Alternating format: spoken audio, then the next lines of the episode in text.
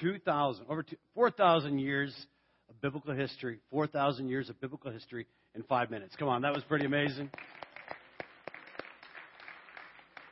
I would like to say around here this morning, Merry Christmas, Feliz Navidad.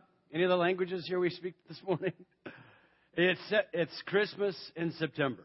Uh, we finished our Old Testament portion in the story in chapter 21, and it was the prophet Malachi. And Malachi had spoke some very powerful words about the future for the people of Israel. He called them back, called them back to true worship of God. But there was a period of silence for 400 years from the time of Malachi till the birth of our Savior Jesus. You know, this season, this time of year, as a matter of fact, you got about two days left, and the Christmas trees are rolling out at Walmart. You know that? You're going to walk through the malls on October 1st, and you're going to hear it, and everywhere you go. And, and, and, and you know what I love about Christmas? It really is. I'm not going to lie to you. Christmas is my favorite time of year. I love Christmas. I love Christmas. I love the anticipation of the, the big day, you know. As a matter of fact, you know, Christmas is about Jesus, isn't it? Our world loves to celebrate the birth of Jesus. They just do. As a matter of fact, the whole world celebrates the birth of Jesus. The J- Japanese people are basically a, a, a pagan culture. They don't worship a deity like we have, like we worship a singular monotheistic God. They, they worship multiple gods. Religion is not a, a core p- part of their fabric. The family tradition is a core part of their family, uh, their fabric, but religion or a belief in a supreme God is not part of their fabric. But if you were to go to J- Japan, December 25th, people all over the country would be celebrating Christmas. All over the world, people celebrate Christmas because there's something about that little baby. You know that that little baby this in a manger, silent night, holy night. Come on, you know what I'm talking about? Those images, the smells, the sounds, the clean stable, all those wonderful things that we envision. The little children's plays with the four and five year olds come stumbling across the stage and Mary forgets her lines and she picks up and, and throws baby Jesus across the room. I mean, you know, those kinds of images stick in our mind when we think of Christmas. Yeah, I, I love Christmas. I love the anticipation of leading up to Christmas. I remember when, uh, when Laura and I had been married for just a couple of years and, and, and we really wanted to have our first child. Laura really wanted to have the, I, I like being part of making the first child. She really wanted to have the first child. And I, I remember we were hanging out with some friends. We had some great friends at the church that we went to, and, and we were young adult pastors or uh, college and career, we called it back then, or young adult pastors. And, and uh, we had a group of friends that we just hung out with all the time. Uh, and Laura had, had become pregnant, and, and there was that anticipation. You know, when you have your first child, I mean, you're just I, I mean, everything. You're getting the room ready. You're buying the crib. You're, you know, they do the sonograms and you figure out the birth of your child. Some people don't like to know. We wanted to know so that we could buy the right clothes and get all the things ready for our son that was going to be born. And there was a real anticipation. There was a real, real anticipation to that day. As a matter of fact, I mean, we couldn't wait for that day. Isn't that kind of like Christmas? You remember when you're a little kid, you can't wait for Christmas. You can't wait to open the presents. And then when you open the presents, it's what? It's on to the next thing. And you got to wait a whole another year, this anticipation. It doesn't even start, though, till, you know, maybe like as a kid, it probably starts as soon as you open all the presents, like when Christmas happen again. But, but the fact is, that anticipation of having the child is a great thing. But, you know, the, the children of Israel, they had an anticipation. They had an anticipation that there was going to be a Messiah. There was going to be this Savior that would come and deliver them. I know we're backtracking. You just, fortunately, we were able to have that video to see kind of the trek of the children of Israel and how God took them from the beginning. God made a promise to this man by the name of Abram.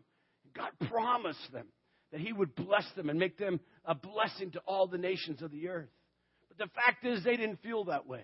They'd been taken into captivity. They'd been beaten down. They were broken. They were busted. Life wasn't working out the way that they thought they should. But they always had a word of encouragement. God always had a man who would speak the truth to them. Malachi, this last prophet of Israel, speaks these words that in the great day, the day before the great one comes, in that day, the heart of the fathers will turn to the children, and the heart of the children will turn to the fathers there was a word that came forward. It was a word from God. It was a word from God. They had an anticipation.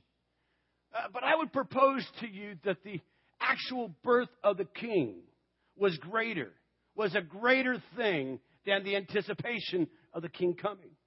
When my son Austin came out of the womb, I remember the night before, my wife, she was wanting to get that child out. She was uh, greatly endowed with child, and she was ready for that boy to come on out. And I remember we had finished church on a Sunday evening, and and so we decided that with our friends that we were going to go to every uh, uh, a fast food place that we could go to. We actually started with Mexican.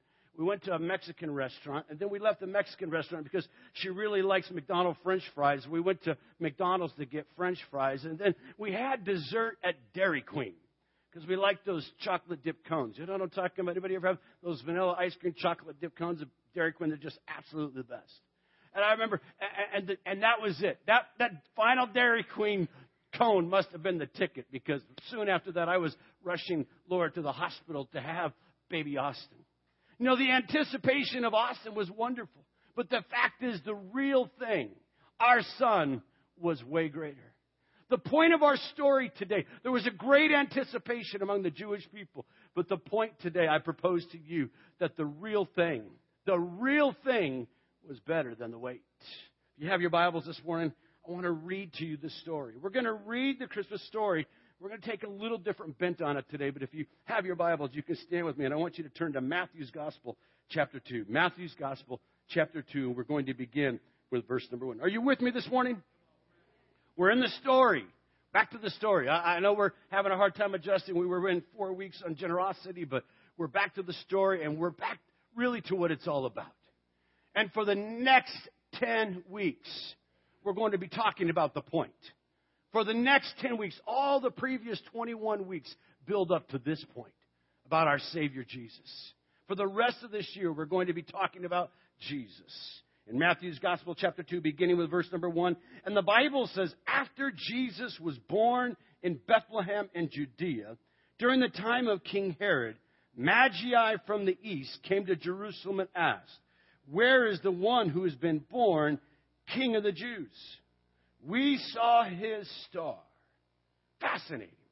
Oh, there's so much revelation. There's so much prophetic scriptures that are wrapped into this. We saw whose star? Come on. We saw whose star? We saw his star. And when it rose and have come to worship him. Verse number three. When King Herod heard this, he was disturbed and all Jerusalem with him when he called together all the people's chiefs, priests and teachers of the law, he asked them where the Messiah was to be born. In Bethlehem in Judea, they replied, for this is what the prophet has written. But you, Bethlehem, in the land of Judah, and by no means least among the rulers of Judah, for out of you will come a ruler who will shepherd my people Israel. Then Herod called the Magi secretly and found out from them the exact time the star appeared. He sent them to Bethlehem and said, Go and search carefully for the child. As soon as you find him, report to me so that I too may go and worship him. After they had heard the king, they went on their way, and the star that they had seen when it arose went ahead of them until it had stopped over the place where the child was. And when they saw the star, they were overjoyed. On coming to the house, they saw the child with his mother Mary, and they bowed down and worshiped him. Then they opened their treasures and presented him with gifts of gold, frankincense, and myrrh. And having been warned in a dream not to go back to Herod, they returned to their country by another route. My point this morning, my point this morning, the real thing is always better than the wait. The real thing is always better than the wait. You can have a seat at this time. Last Sunday, we introduced a campaign called the Reach Campaign. And if you were not here, actually, I need a card. Someone need to hand me a card real quick. If you were not here and received one of these cards, we announced last week that we are starting a campaign here called Reach. Everyone say Reach.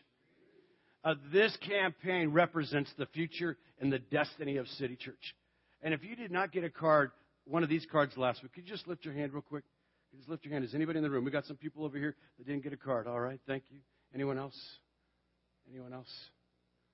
This morning, our prayer point, what we're going to pray for, we always have a pastoral prayer time, But this morning we're going to be praying for our Reach campaign. Last Sunday we introduced it, and there was just such a tremendous response. I, I forgot to look at the numbers, but they counted how many people said they pray and, and all the different things that we ask you to do. But I want to walk through this with this first service real quick this morning. Our city church currently runs over a thousand people every single weekend here at City Church. Between our three Sunday morning services and our Wednesday service, over a thousand people. Last week we had 1,137 people in four services that were on this campus. Come on, give God a big hand. We've said it so many times. This, this campus was built in the 1950s, designed for 190 people. And God has been speaking to us as the leadership team and preparing for us for this next step in our journey.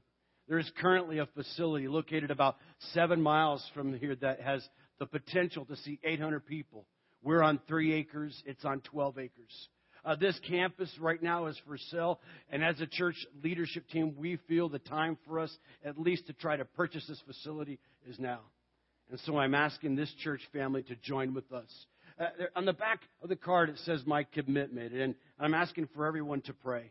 Everyone at City Church can pray about the future, and pray about what God has for us, because there are so many more people that God wants us to reach in our city.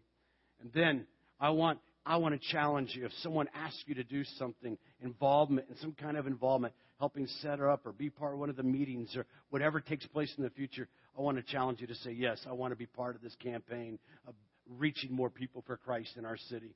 And the last thing is I'm asking you to pray about a financial commitment. I'm asking you to pray about what kind of financial commitment you would make. This morning, our pastoral prayer time, I'm going to pray. I'm going to pray because we are going to be reaching we're going to be challenging. We're going to be going for God over the next two years. And we believe that God is going to enable us by His grace to be able to move forward and take our next step in Him. I want to pray for you this morning. I want to pray for this church body. I want to pray that this campaign really saturates into the heart of this church family. That there are more stories, that there are more people that Jesus wants us to reach. Let's pray. Father, we thank you this morning for your grace. Thank you, Lord, that your, your kindness is with us and for the story, Lord, your story, Jesus, how you came to earth. Lord, I thank you that you, being this Christ child that was promised generations before you ever came to planet Earth, I thank you, Lord, that you are here today to touch our hearts. Lord, for every person in this room, God, I pray that your spirit will envelop them. We thank you for the time of worship. We thank you for your favor that's upon our life. And Lord, I pray for this Reach campaign today. God, that as we seek to take our next step as a church family, I pray your favor. I pray your blessing upon your people. And Jesus, I ask this now in your wonderful name. Amen. And everyone said amen. Come on, say amen. You got to talk to me a little bit here. Hey, so if you've not filled this out, you can check off one of the boxes. The bottom portion is for you to fill out to keep. And when the Pastor Glenn receives the offering at the end of the message, that portion is for you. Jesus is the real thing. Jesus is the real thing. You see, our upper story, our upper story is that God made a promise. And the promise of God is that He would bless His people. God, in the very beginning, when He made man in His image in Genesis 1, God says, I want to bless my people. He created them in His image. And He said, Listen, I've given you this ability, this ability to rule, to take dominion, to, to live a life that's a life of abundance a life where there is no shame, a life of no guilt, of no sin, of no brokenness, of no addiction. A life in the garden with God's presence 24 hours a day, seven days a week. But there was a problem.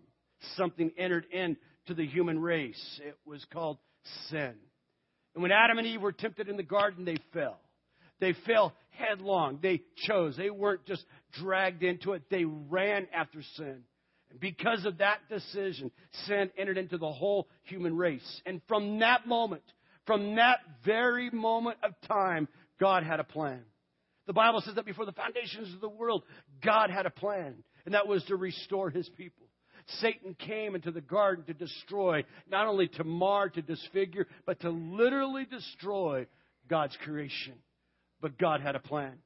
Hundreds of years later, when this man by the name Abram was born, God saw the faith of this one man. And in Genesis 12, God says to him, Abram, I'm going to bless you. And I'm going to make you the father of many nations. And through your seed, all the nations of the earth shall be blessed. God's upper story, God's upper plan was that from the beginning of time, God would restore man to a relationship, man and woman. Men being the generic of all people, God would restore us back to Him. 2018 years later, God entered humanity. God entered humanity in the flesh. 2018 years after God made the promise to Abraham that through his seed all the nations of the earth would be blessed. The lower story, Jesus coming and dwelling among us, begins. So I want, I, I want you to hear today very clearly that Jesus is the point of the story. I don't want you to be confused today about what we believe. We believe that Jesus is the point of God, all of God's purposes and plans for all of creation.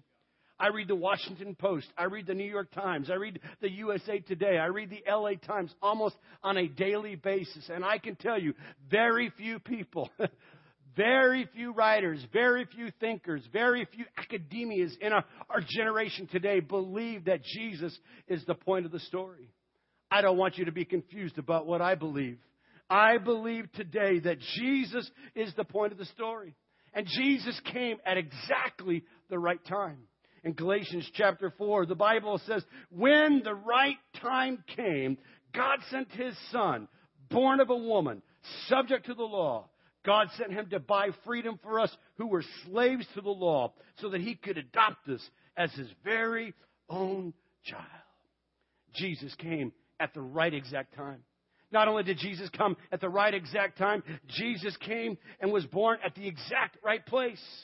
In our story we read in Matthew, we see that the, these wise men came to Herod, and when he asked where was he to be born, they said he was to be born in Bethlehem. Do you know how they knew that he was to be born in Bethlehem? They didn't just pull that out of the air. That wasn't just something that was floating out there.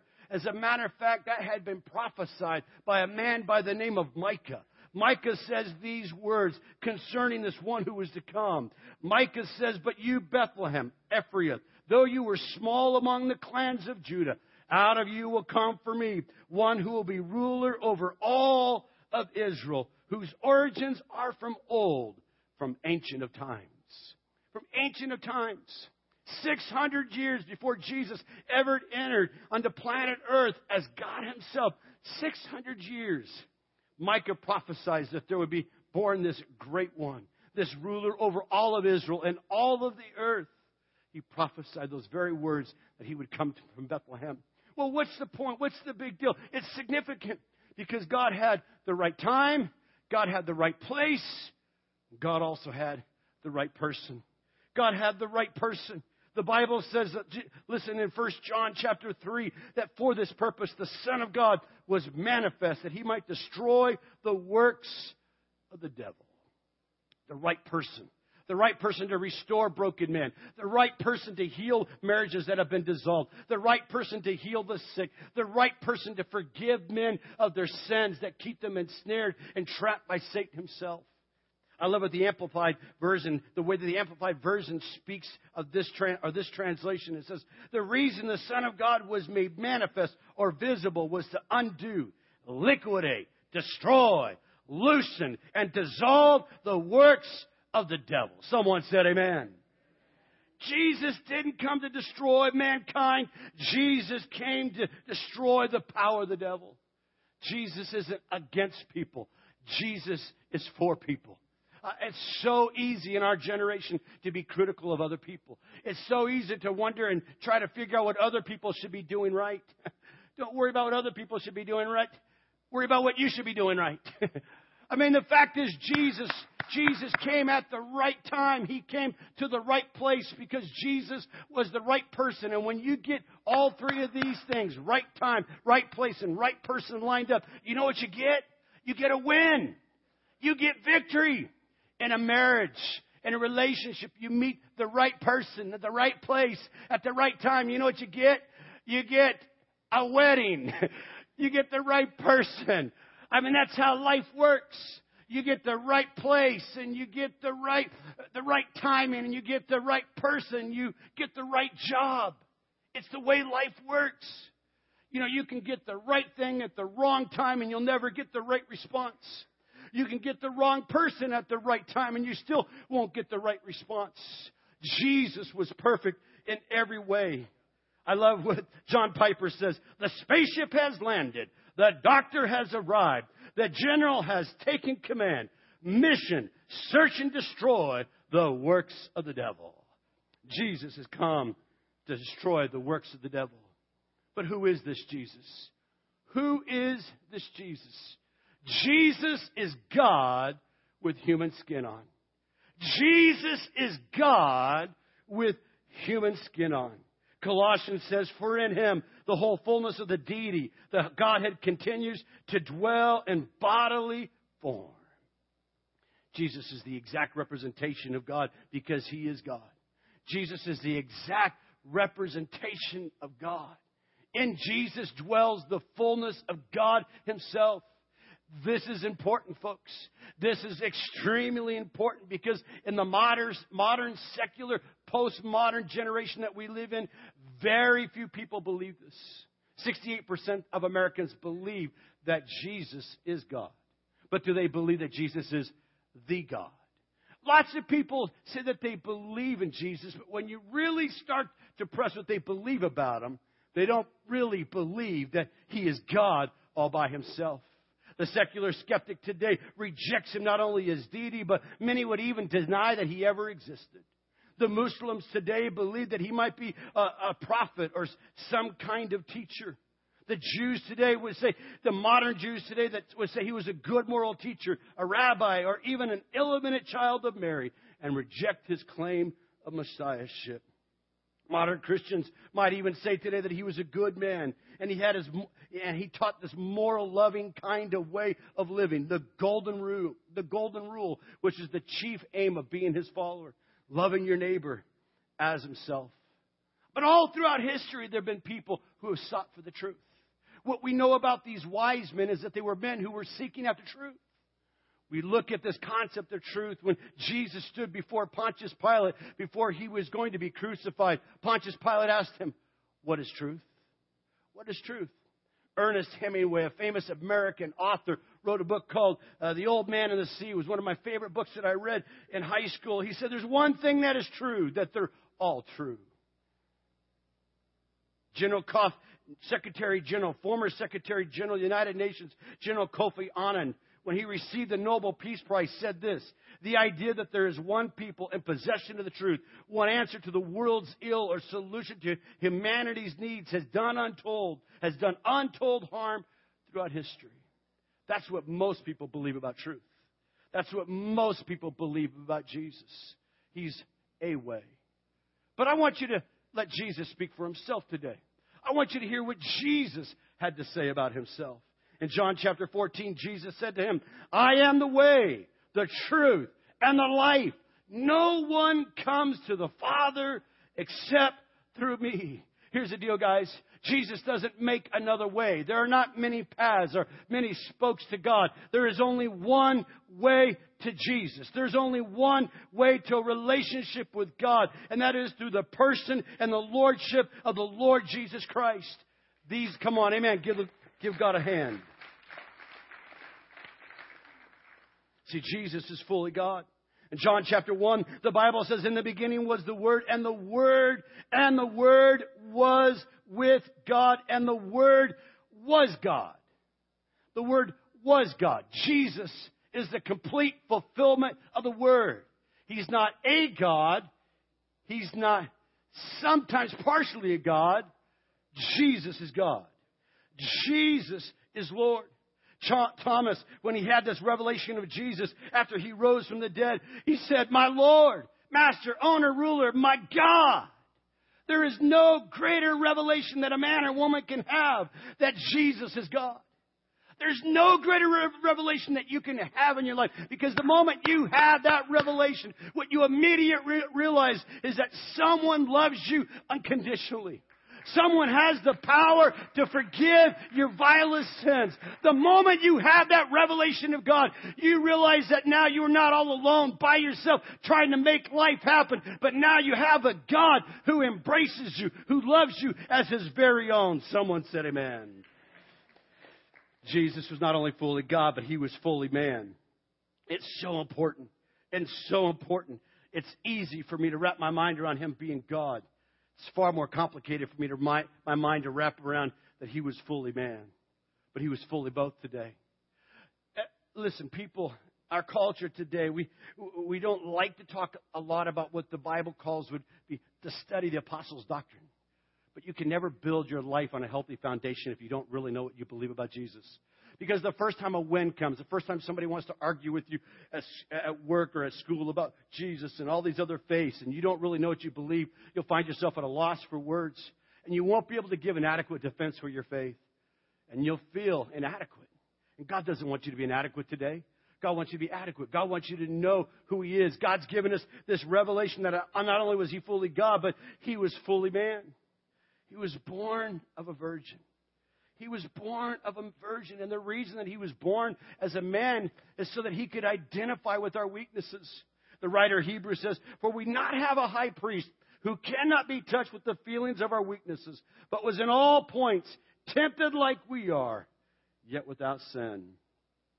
See, he was a God who could identify with you and with me. He was a God. Not like that one girl said, some song, Where is God? He's not one of us. No, no, no. God was one of us. God dwelt among us. God dwelt among us. And every person that encountered Jesus, every person that encountered Jesus left change one way or the other. Jesus was born of a virgin. The angel declared she will conceive and give birth to a son, which means Emmanuel, God with us. You know what that tells me today? That God is able to make the impossible possible. Come on, it's impossible. You know that it is impossible for a young woman today to get pregnant without having some kinds of sexual relation with a person of the opposite sex. It's impossible. But with God, all things are possible to them that believe. Jesus lived a sinless life. He lived a, a sinless life. Was perfect in every way. You know why?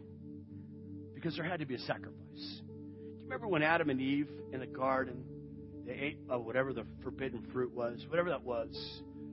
The Bible says that God took an animal, he took some kind of animal, and he killed it, and he covered them. Hebrews says that without the shedding of blood, there's no forgiveness of sin.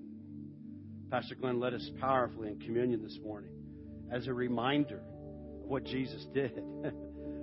See, he was sinless. The only one who could pay the price for your sin. The only one who could make it possible for you to have a relationship with God is a man who lived perfect his whole life. And there was only one. His name is Jesus. Oh, people had all kinds of perspectives. You know, we look at the haters. I mean, there was a guy who hated Jesus. When you read this story, you see a man by the name of Herod. Fact is, there are always going to be God haters. There's always going to be God haters. I mean, Herod, that, scholars tell us, Josephus tells us about this man that it would be better to be a pig in his courts than one of his sons. He was a murderer. He killed his own wife because he felt threatened by her power. He had his own sons killed. He was a conniving man, a manipulative man. And these wise men somehow knew. They somehow knew they were these they were these guys, these philosophers, they, they were these they were these scholars. Many believe that these magi came from a man by the name of Balaam, hundreds and hundreds of years before, who was one of Israel's prophets who ended up in Persia. You know what they knew? They knew the Bible. They studied the scriptures. Daniel, the prophet Daniel, the Bible says was one of these wise men, one of these magi under the king of Babylon and Persia. And Babel and, and Daniel had wrote words about this coming Messiah. These men knew that the Messiah was going to come. The Savior was going to come. The haters always feel threatened because when Jesus shows up on the scene, he challenges your life. You see, if there is no God, you can live any way that you want to live the philosophy of our generation, the, the, the concept of personal freedom and autonomy was summed up by a man by the name of William Ernest Hensley. And this is what he says It matters not how straight the gate. Who set a straight gate? Jesus. How charged with punishments the scroll. I am the captain of my fate. I am the master of my soul. That's the philosophy of this generation. Live any way that I want to live. There's no consequences. It doesn't matter what God's book says. It doesn't matter that God says that there is a way that seems right, but that what right leads to death. Our generation, well, I, I have personal autonomy. I have personal freedom. I live in the United States of America, right to life, liberty, and the pursuit of happiness, and we thank God for that. But not without God, you don't. You will breathe your last breath. I will breathe my last breath. There will be a day of accountability. And if we can shrug off the reality that there really is a God, if we can shrug off this reality, God haters, they exist. But then, you know, I find most people aren't really God haters. Most people are just indifferent. Most people would give mental assent to it. When, when Herod called a meeting, he wanted to find out where this king would be born. He called the leading priests and teachers of the religious law. Called the men who knew the Bible. Oh, they had the right answer. a lot of people have the right answers today.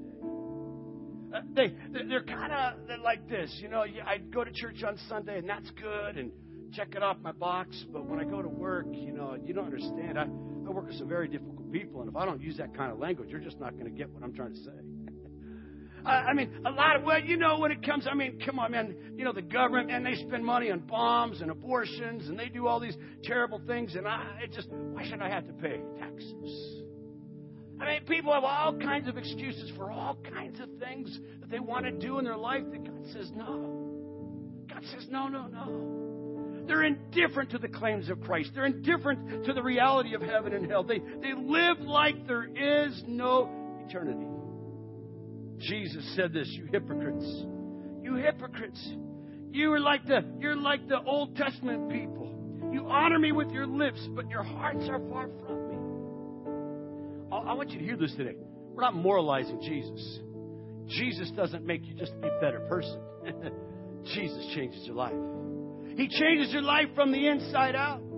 Come on, He's not just a good moral teacher to make us good moral people so we can clean up on a Sunday morning and smile real big and welcome home. We're glad you're here. no, no, no, no. Jesus has come to change your life because He has a mission for you. The mission of Jesus is to change your life so that you can be part of your generation of changing other people's lives. Someone said amen. But there are others who worship him as their king. These wise men, you know why they were wise? You know why they were wise? Because they knew the scriptures. But not only did they know the scriptures, they believed the scriptures. They were willing to travel one thousand miles, not with three kings, but with 300 people in a caravan. And when they got to Jerusalem, I mean, when they got to Bethlehem, when they got to Bethlehem, they wanted to find this Christ so that they could worship him. Do you know that you were created for worship? The highest priority and aim and goal of your life is to be a worshiper of Jesus in spirit and truth these, I mean, they, they, when they, as soon as they got to Bethlehem, in verse number 11, it says, when they found Jesus, they fell down and they began to worship him. They began to worship him. They began to worship him. The wait was over. The anticipation, hundreds of years of biblical prophecy were being fulfilled the years and years and years of them studying the scriptures and looking at the stars, waiting for this moment. The wait was over because the real thing is always better than the wait. Come on, the real thing, encountering Jesus, is always better than the anticipation. Yesterday we had our young people had a conference called One Day 14. And one of the sessions, actually, it was the first session of the morning, they had a, a cross that we use here at different occasions for different events. And this young man preached the message of the cross yesterday. I've heard this message. I've heard other people. I've preached the same message. But I want you to know the message of the cross never gets old. The message of the cross never gets old. I was sitting in the back. I was actually sitting on the floor. I couldn't even see him. I couldn't even. I was sitting. I was sitting with Keith and Liana and their little babies, and and God just touched my heart. He gave the altar call, and man, people were flooding, young people were flooding. They were, they were at the cross and they were calling out to God. And I found myself and I made my way to the cross. Because this is what I know the real thing is always better than the wait. At that moment, I encountered Jesus again. I encountered Jesus again. You know, when you encounter Jesus, you, it, your life is changed. You know what the last verse says there, verse 11? It says, And then they brought him gifts of gold, frankincense. That's how you know your life has really changed. You know how your life has really changed? When It's just a fact. I mean, it's the most awesome thing when you encounter the presence of Jesus. You want to give your life away. I want you to stand with me this morning. Come on, worship team. I don't know what song you're going to do, but we're going to sing it, some kind of worship song here. I want you to lift your hand towards heaven right now. Come on, these men, they fell at their knees. They fell on their feet and they worshiped Jesus. I want us, come on, I want you to lift your hands towards heaven. He alone is wor- worthy of your worship. He is God all by himself. These wise men, they encountered Jesus and their life was never the same. They met the real person who was in a, was in a cradle, but would one day go to the cross for the sins of the world. And because of that, today, you and I could stand in this room and we can declare that our God reigns. He didn't just die on a cross, but He rose from the dead and He defeated Satan. For this purpose was the Son of God manifest, that He might destroy the power of the evil one over your life. Come on right now in the presence of Jesus with your hands lifted high when you encounter Him in worship today. No devil can stand. No problem that seems to be plaguing your mind can stand. It must go. Jesus is here today to touch your life to touch your heart. Come on, let's worship Him this morning.